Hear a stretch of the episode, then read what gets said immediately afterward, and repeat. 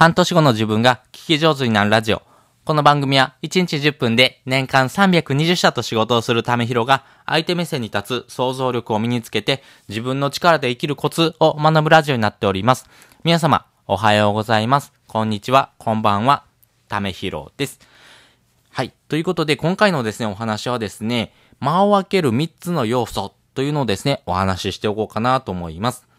間を空けるって結構ですね、勇気がいることだと思います。人との会話で間が空くとですね、あれなんかちょっと喋らないといけないとかですね、あ、やばいやばい、何か、あどうしようかな、なんか変なこと言ったかなとかですね、ちょっと不安になりますよね。なので人はですね、間があるとですね、この間を詰めようと思ってですね、えー、途端に何かですね、えー、言葉を発す、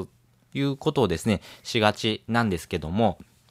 最初はですね、えー、この間というのがですね、怖いということがありますけども、少しずつですね、会話のですね、仕方、そしてですね、会話のコツをですね、学んでいくことによって、この間というところもですね、非常に重要な要素になっていきますんで、そこをですね、取り入れながらですね、話をしてもらうとですね、あなたの話し方っていうのがですね、ぐんとレベルアップしていきますんで、その先にですね、3つの要素をお話ししておきます。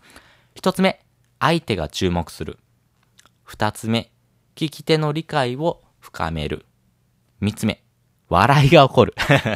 ということもですね、あります。それぞれ解説をしていきます。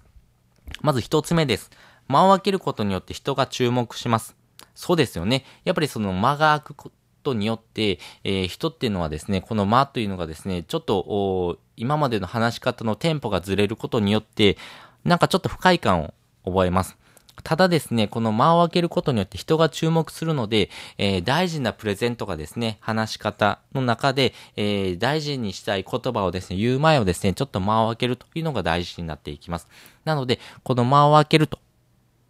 いうのが大事になってくるんですね。この間というのをですね、えー、少し取ってみることによってですね、あの自分のですね、間の取り方っていうのもですね、変わってくるでしょうし、意外と間開けて喋ってるなって思ってもですね、意外と間が詰まってたりすることが多いので、えー、自分のなりにですね、あのー、深く深呼吸するぐらいのですね、間を開けるっていうのがあ理想かなと思いますんでね、まずはですね、大事なことを言う前っていうのはですね、間を開けてですね、話をしてみると、人が注目します。なので、え、チャレンジをしてみましょう。二つ目です。相手の理解を確認するという作業ですね。あの、話をしていてですね、あ人の話早くてですね、この話ついていけなかったわとか、あなかなかこの話って、えー、いいのはわかるけど、ちょっと全然理解できなかったわっていう人結構いらっしゃると思います。それはですね、相手がですね、えー、あなたの話を聞いて理解するっていう時間をですね、与えていないからこそですね、この話についていけない離脱してしまうっていうことが起こっています。なので、この間を空けるっていうことはですね、自分自身のですね、あの話し方、そしてですね、聞いてほしいポイントをですね、説明するときにも大事ですが、相手がですね、理解するというとき、相手目線に立ってですね、その話を理解しようと思うときにはですね、この間というのをですね、開けてあげることによって相手が理解する時間をですね、設けてあげるという優しさがですね、大事になっていきます。この間を空けることによって相手がですね、なるほど、あ、そういうことかっていうふうに理解してから次の話に行けるということがありますんで、ぜひですね、この間を空けるっていうのをですね、チャレンジしてみてください。で、三つ目です。笑いが起こる。これはですね、不確定要素が多いので、えー、どうかというところあるんですけども、笑いが起こるですね、要素っていうのはですね、話す、聞く、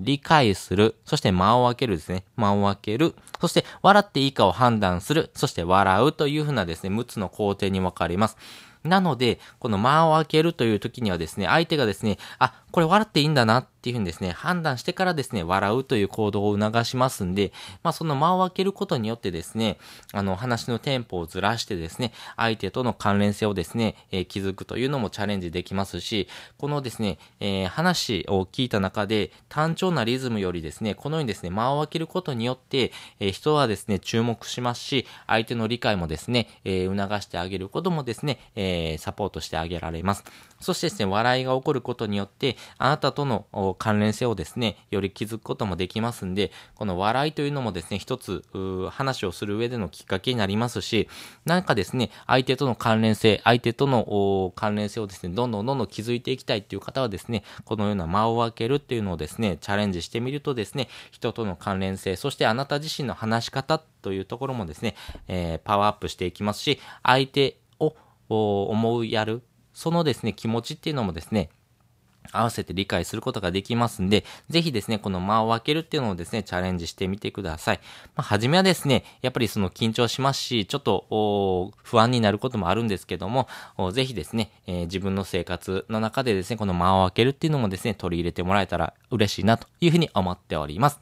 ということで、本日もですね、お聴きいただきましてありがとうございました。また次回もですね、よかったら聞いてみてください。それじゃあ、またね。